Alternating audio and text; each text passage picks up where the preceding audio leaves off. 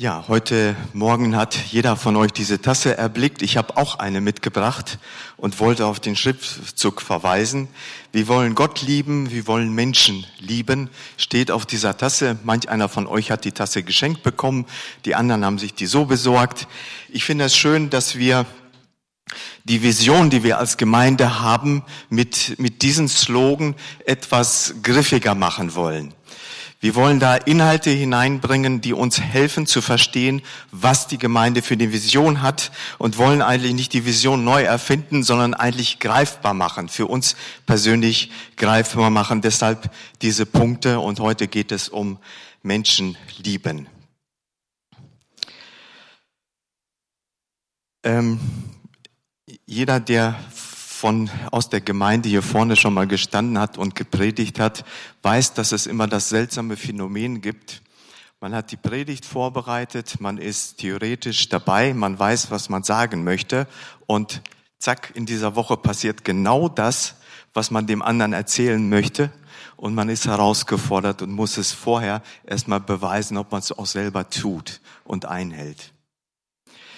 Ich persönlich bin kein Überflieger, kein Beziehungsmensch, wo ich sage, ich stehe jetzt hier vorne und ja, ich kann euch was erzählen, sondern ganz im Gegenteil. Also diese Woche hat mich wirklich herausgefordert. Ich war gestern kurz drauf und dran anzurufen und zu sagen, Edwin, tut mir leid, aber vielleicht übernimmst du heute.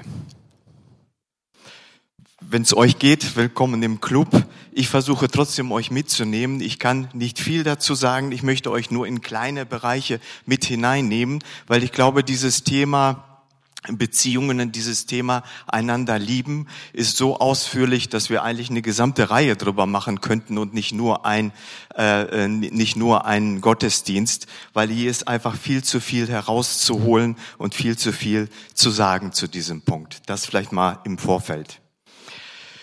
Ähm, Jetzt ist es so, dass man als Prediger immer so seine Gedanken hat und nicht immer sicher ist, ähm, denke ich äh, so, wie andere es von mir hören möchten? Ähm, Habe ich die Punkte erwischt, ja oder nein? Oder bei mir ist es persönlich, glaube ich, sehr viel öfters so, dass Nico seine eigene Struktur und seine eigene Denkweise hat, wo man, wo man am Ende dann fragt, was wollte er uns sagen?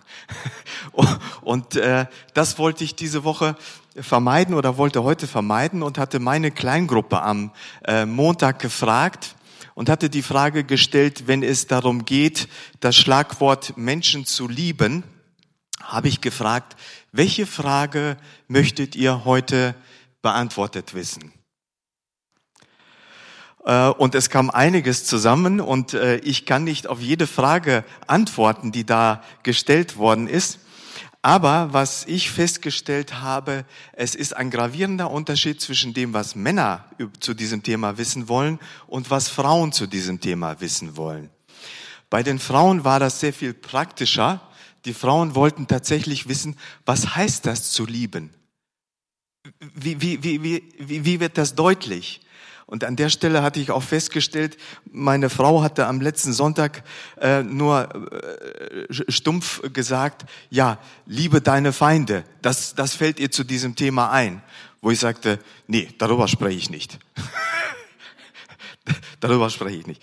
Äh, letztendlich stelle ich fest, das ist aber eigentlich genau die Herausforderung. Jesus wurde zu diesem Thema gefragt und Jesus hatte ganz klar gesagt, das Wichtigste ist, du sollst den Herrn, deinen Gott lieben von ganzem Herzen, von ganzer Hingabe und mit deinem ganzen Verstand. Dies, dies ist das größte und wichtigste Gebot. Ein zweites ist ebenso wichtig. Liebe deine Mitmenschen wie dich selbst. Mit diesen beiden Geboten ist alles gesagt, was das Gesetz und die Propheten fordern. Jesus, wo er die Frage gestellt bekommt, was ist eigentlich das Wichtigste? Was ist die wichtigste Aussage, formuliert diesen Satz. Nun, letzten Sonntag haben wir den ersten Punkt gehört, also Gott lieben, das ist das Wichtigste. Äh, und aus dieser Liebe ziehen wir sozusagen Energie oder ziehen die Fähigkeit, einander zu lieben oder andere zu lieben. Also letztendlich geht es um eine Beziehung. Es geht um eine Beziehung zwischen Gott, es geht um unsere Beziehung zu Gott es geht um unsere Beziehung zu uns selbst und es geht um die Beziehung zu anderen Menschen. Jemand hat mal einen Satz fallen lassen, da hieß es, du bist Gottes Geschenk an diese Welt. Wenn er in dir wohnt, bist du das Beste, was heute deinem Mitmenschen passieren kann. Wenn du morgen aufstehst und das nicht mit Überzeugung glaubst und anschließend leben kannst, solltest du besser im Bett bleiben, deine Mitmenschen zuliebe. Das ist meine Vorlage. Wie denkst du? Wie denken wir? Wie bauen wir uns auf? Glauben wir tatsächlich, dass unser Mitmenschen, indem wir da sind, das Beste gegeben werden kann, was ihm heute passieren kann? Glaubst du das? Ich glaube, es ist tatsächlich wichtig und es gibt so diese einprägsamen Sätze, die wir als Christen uns, glaube ich, immer wieder vorhalten sollten. Und die nächste Folie, die ich an die Wand werfen möchte, heißt, die könntest du, die könntest du eigentlich einrahmen und die könntest du dir jeden Tag vorhalten, um selber, dir selber klar zu machen, wer du eigentlich bist. Ich bin Gottes geliebtes Kind. Ich bin in Christus gerechtfertigt und erneuert. Ich bin ein Erbe Gottes, überschüttet mit dem reichen Segen des Himmels. Ich bin begabt, ausgerüstet und bevollmächtigt durch den Heiligen Geist. Ich glaube, das sind Leitsätze vom CVJM, wenn mich nicht alles täuscht.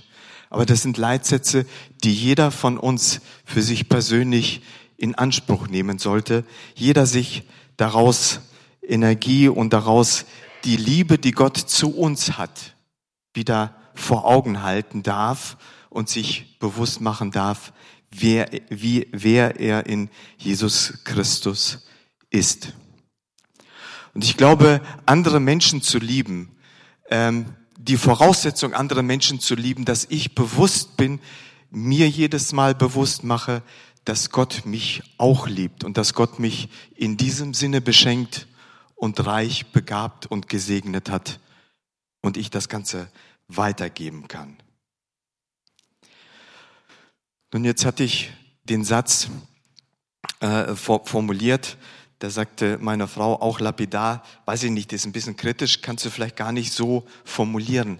Aber ich hatte den Satz formuliert, nur wer, nur wer Liebe erfährt, kann Liebe weitergeben. Wir alle kennen das Negative von diesem Satz, dass man oft Menschen trifft, die einen verletzen, die einen bewusst verletzen. Und an der Stelle ist immer die Frage berechtigt, wo bist du so stark verletzt worden, dass du mich so verletzt? An welcher Stelle in deinem Leben bist du so stark verletzt worden, dass du andere verletzt? Und man stellt fest, dass Menschen tatsächlich, wenn Menschen verletzt worden sind und verletzt werden, neigen die dazu, andere Menschen zu verletzen. Und aus diesem Hintergrund hatte ich die Formulierung mal umgedreht und gesagt, nur wer Liebe erfährt, kann Liebe weitergeben. An dieser Stelle wissen wir, dass in der Bibel unterschiedliche Begriffe für das Wort Liebe erwähnt werden. Das wäre mit Sicherheit auch eine Predigt wert, über diese unterschiedlichen Begriffe der Liebe äh, sich Gedanken zu machen. Das möchte ich an dieser Stelle nicht tun, sondern möchte eigentlich nur einen, äh, äh einen Satz erwähnen, der uns vielleicht nicht immer so bewusst ist. Aber das Wort Liebe ist in den meisten Sprachen ein Verb. Und ein Verb, das kann man tun. Das ist nicht irgendwas von was, was uns überfällt, was uns passiert, sondern etwas, was wir tun. Ähm, damit wird dieses Wort Liebe auch ausgedrückt. Das heißt, ob du jemanden liebst, ist ein Prozess, in den du hineingehst. Liebe kannst du lernen. Du kannst jemanden lieben lernen. Ich hatte den Satz hier an dieser Stelle auch schon mal geprägt, dass ein Berater gefragt worden ist, hör mal, ich liebe meine Frau nicht mehr, was sollte ich tun? Seine Antwort war, liebe sie. Der Betroffene war etwas verdutzt und sagte, du hast mich nicht richtig verstanden. Ich meine, ich liebe meine Frau nicht mehr. Die Antwort war die gleiche. Dann liebe sie. Merken wir was? Wir sind geprägt und in den Filmen wird das uns oft angetrichtert, dass Liebe irgendwas ist, was von oben abfällt und plötzlich da ist, dieses typische Verliebtheitsgefühl und das bleibt dann für immer. Und wenn es dann weg ist, dann sind wir der Meinung, wir lieben den anderen nicht mehr. Was für ein Druckschluss. Da verliert dieses Verb absolut seine Bedeutung. Eines der Fragen aus unserer kleinen Gruppe, die will ich aber doch aufgreifen. Eines der Fragen war, wie könnte es anders sein, die hat ein Mann gestellt, Liebe in der Kultur damals. Die Frage war, was hatte die Liebe in der Kultur damals eigentlich für eine Bedeutung, wo Jesus hier auf dieser Erde liebte? Können wir daraus Rückschlüsse ziehen auf das, wie wir einander lieben, wie wir einander lieben sollen? Diese Frage hat mich zum Nachdenken gebracht. Und ein Vers erst recht, weil dieser Vers äh, beschreibt die wichtigste Gemeinde der damaligen Zeit, und zwar Epheser 1, Vers 15. Äh, dort wird gesagt, Hinzu kommt, dass ich gehört habe, wie beständig euer Glaube an den Herrn Jesus ist und was für eine Liebe ihr allen entgegenbringt, die zu Gottes heiligem Volk gehören. Das ist ein Statement, kommt nicht von der Philippus-Gemeinde, kommt von der Epheser-Gemeinde, von der Gemeinde in Ephesus. Und das ist das, was Paulus über diese Gemeinde sagt. Und ich finde es schon bemerkenswert, wenn eine Gemeinde, eine sehr zentrale Gemeinde der damaligen Zeit, wenn es von ihr heißt, dass sie in dieser Liebe, in dieser Liebe besonders ausgezeichnet sind, dass sie in dieser Liebe zueinander ein besonderes Verhältnis, eine besondere Art hatten, miteinander zu leben. Und das hat mich zum Nachdenken gebracht, wo ich sage, wie wichtig ist eigentlich die Frage über Liebe in der damaligen Kultur nachzudenken? Oder ist es nicht viel wichtiger zu sagen, wird Liebe durch Jesus Christus nicht komplett anders definiert? Haben wir durch Jesus Christus nicht eine ganz andere Sicht auf dieses Wort Liebe und prägt diese Sicht nicht ein Teil unserer heutigen Kultur? Wenn diese Gemeinde damals diese Aussage getroffen hat, ich glaube, das ist schon beachtlich. Und wir wissen, Jesus hatte diesen Satz geprägt, liebet eure Feinde. Das war ganz was Neues. Also das kannte man zu der Zeit nicht. Das heißt, Jesus geht kulturell über das, was damals moralisch wertvoll oder wichtig war, geht über diesen Punkt drüber hinaus. Und wenn man über diesen Satz nachdenkt, ja, liebet eure Feinde. Es machte damals durchaus Sinn, die Römer zu hassen, die Besatzungsmacht zu hassen. Nur die Frage ist, wie lange? Wie lange willst du die Besatzungsmacht hassen? Die ist um dich herum, die verwaltet dich, die betreut dich, die versorgt dich. Jesus öffnet uns ganz andere Blicke auf das, was Liebe, was Menschen, äh, ja, wo Menschen tatsächlich unsere Feinde sind oder vielleicht auch gar nicht. Und wir der Meinung sind, dass es unsere Feinde wären. Eine Herausforderung der frühen Christenheit war die Aufhebung zwischen Judentum als Religion und Heidentum. Das heißt, die Gemeinde damals musste lernen, aufeinander zuzugehen. Juden wollten mit den Heiden keine Gemeinschaft haben, weil die kannten das nicht. Die hatten Gott für sich als Privilegium ähm, verinnerlicht und waren der Meinung, Gott spricht nur zu den Juden. Was wollen die Heiden von uns? Das heißt, da gab es eine unheimlich tiefe Kluft. Und das ist das, was die christliche Gemeinde damals als neue Kultur etabliert hat, indem es denen bewusst geworden ist, Jesus Christus ist für alle gestorben und gibt ein ganz neues Zeichen in uns als Menschheit und gibt uns ganz neue Fähigkeiten mit, aufeinander zuzugehen und einander zu lieben.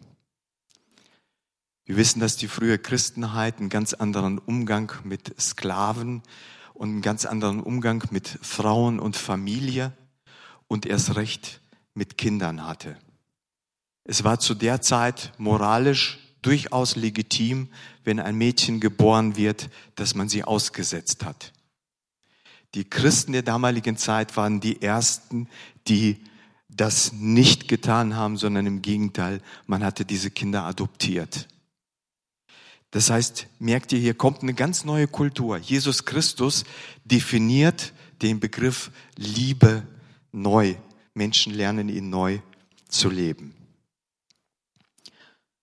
Die gegenseitige Hilfe der Gemeinden. Wenn wir über die Gemeinden damals lesen, merken wir, dass die sich gegenseitig unterstützt haben. Es war in dem Umfeld damals nicht üblich, sich gegenseitig zu unterstützen, sondern umgekehrt. Also das heißt, die Schwachen haben nur überlebt, indem die immer wieder neue Kredite aufgenommen haben, bis sie sozusagen Totalverlust erlitten hatten und sich selbst als Sklaven verkaufen mussten. Die Christenheit setzt neue Zeichen, indem man sich gegenseitig hilft, da wo Not ist, aufeinander zugeht und füreinander da ist. Nun, wir als Europäer haben einen Teil dieser Kultur adaptiert. Hier in Europa sagen wir, wir sind das christliche Abendland. Wir, wir leben diese Kultur, uns gegenseitig zu respektieren, uns gegenseitig zu achten. Aber wir haben auch gelernt, ein Stück weit in unserer Gesellschaft, ähm, auf unsere eigenen Entfaltungsmöglichkeiten zu achten, zu gucken, dass ich persönlich mich entfalte, dass ich persönlich nach Möglichkeiten sehe, dass es mir gut geht, dass ich wahrgenommen werde und haben es verlernt, wie es oft in anderen Kulturen üblich ist, eigentlich seine Bestimmung innerhalb der Familie, seine Bestimmung innerhalb der Sippe, seine, dort seine Bestimmung zu finden und dort zur Entfaltung zu kommen. Ich glaube, wir als Europäer sind da herausgefordert zu gucken, dass wir einen Teil dieser Dinge vielleicht neu entdecken und uns als Gemeinde dort vielleicht auch neu entdecken, weil wir brauchen einander. Ich hatte mal das schöne Beispiel gehört, man hatte einen jungen Afrikaner geholfen, man hat ihm Geld geschickt für seine Kinder, damit er seine Kinder einschulen kann und es gab einen dankbaren Brief zurück. Und dieser Brief hatte folgenden Wortlaut. Das ganze Dorf hat sich gefreut über eure Spende. Wir hätten jetzt gedacht, wieso das ganze Dorf? Man hat ja nur ihm diese Spende gegeben. Man hat nur ihm helfen wollen. Wieso freut sich das ganze Dorf? Weil ihm geholfen wird. In Afrika ist es kulturell völlig natürlich, dass wenn jemand was Gutes erfährt, dass es ihm gut geht, dass alle gemeinsam sich darüber freuen. Ich möchte, dass wir als Gemeinde diese Dinge vielleicht auch mal neu entdecken, dass wir füreinander und miteinander diese Liebe neu entdecken und diese Beziehung zueinander neu leben. Ähm, ein Beispiel aus der Bibel, wo vielleicht ein paar Dinge deutlich werden. Und zwar die Begegnung Jesu mit dem Zöllner, mit dem Zachäus. Dort heißt es, Jesus kam nach Jericho. Sein Weg führte ihn mitten durch die Stadt. Zachäus, der Oberste der Zölleinnehmer, ein reicher Mann, wollte unbedingt sehen, wer dieser Jesus war. Aber es gelang ihm nicht, weil er klein war und viele Leute ihn in die Sicht versperrten. Da lief er voraus und kletterte auf einen Maulbeerbaum. Jesus musste dort vorbeigehen und Zachäus hoffte, ihn dann sehen zu können.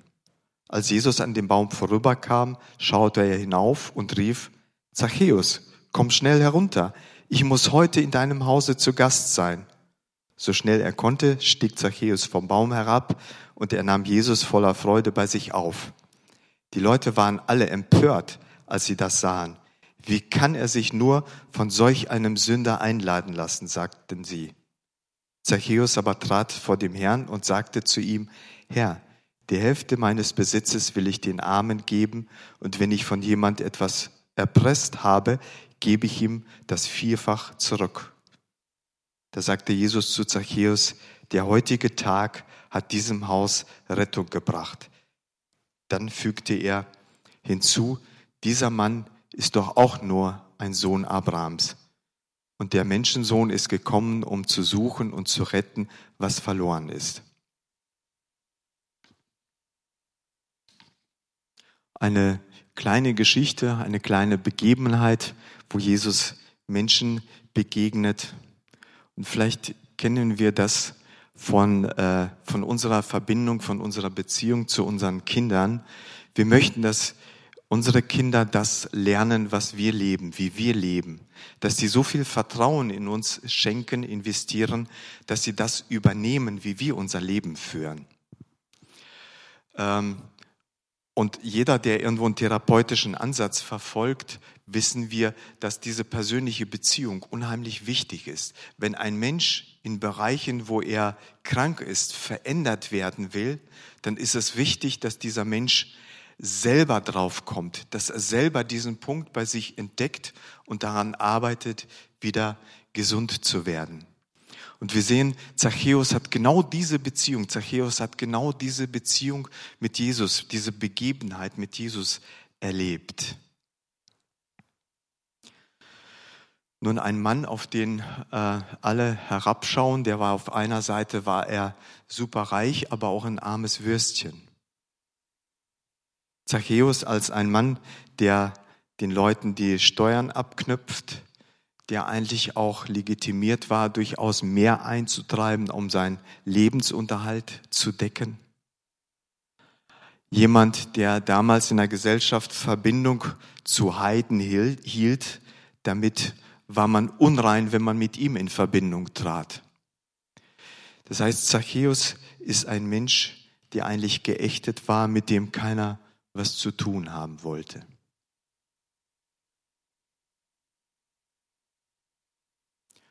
Jesus als jemand, der bekannt ist, der ähm, nachdem Leute Ausschau halten, den Leute mögen, der, der hinterher gelaufen wird, das wollte Zachäus auch. Zachäus wollte diese Verbindung, er wollte Jesus kennenlernen.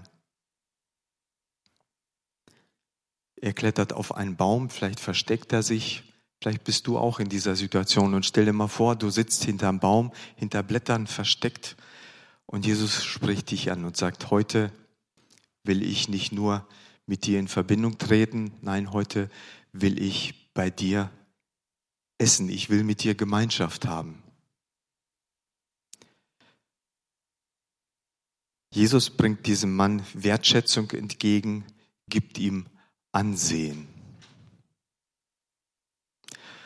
Wo?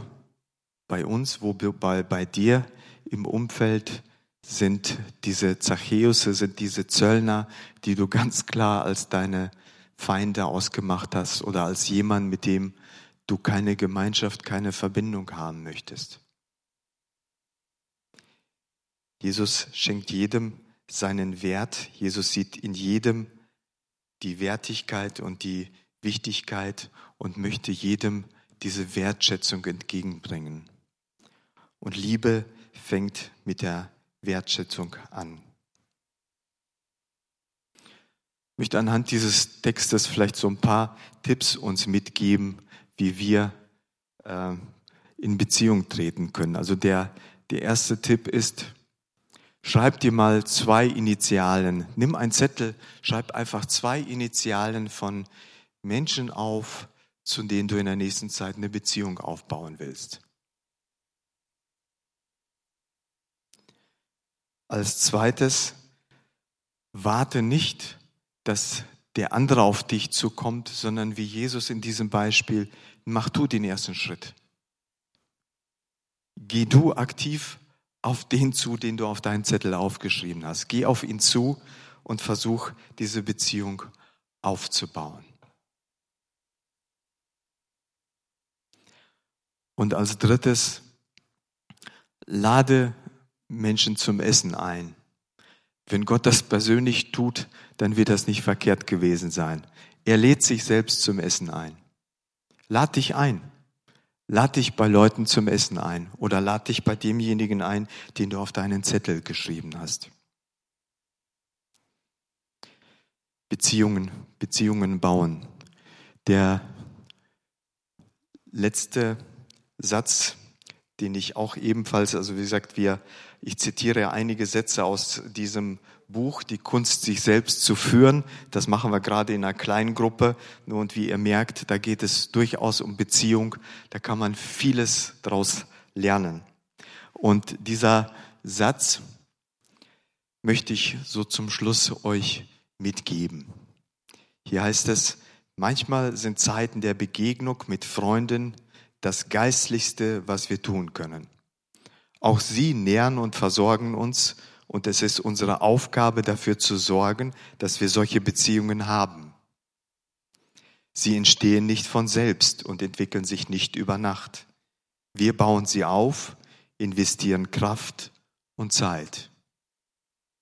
Wir müssen uns um Tiefgang, wir müssen uns um Tiefgang vergeben, wir bemühen, wir mühen uns um Tiefgang, vergeben nach Enttäuschungen, machen immer wieder einen neuen Schritt auf unsere Gefährten zu. Nimmt diesen Satz mit, denkt darüber in dieser Woche nach. Und wenn, wenn du derjenige bist, der wie Zachäus nach dieser Beziehung Ausschau hält, so möchten wir dir die Hand anbieten und möchten mit dir gemeinsam anbieten, mit dir gemeinsam dieses Gebet zu sprechen, in dem Gott wieder neu in dein Leben tritt, zum ersten Mal oder wieder. Und möchten dich zu diesem Gebet mit einladen. Und alle, die hier mit dabei sind, bitte ich dieses Gebet mit mir mitzusprechen.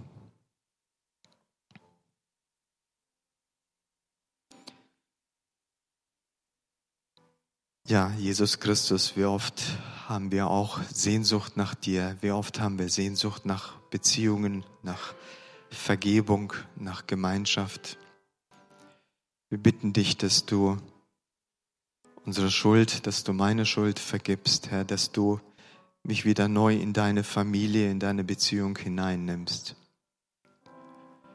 Herr, hilf du uns durch diese Beziehung zu dir, durch die Liebe, mit der du uns liebst, zu lernen, unseren Mitmenschen zu lieben, unseren Mitmenschen neu zu begegnen und was Neues in dem zu entdecken.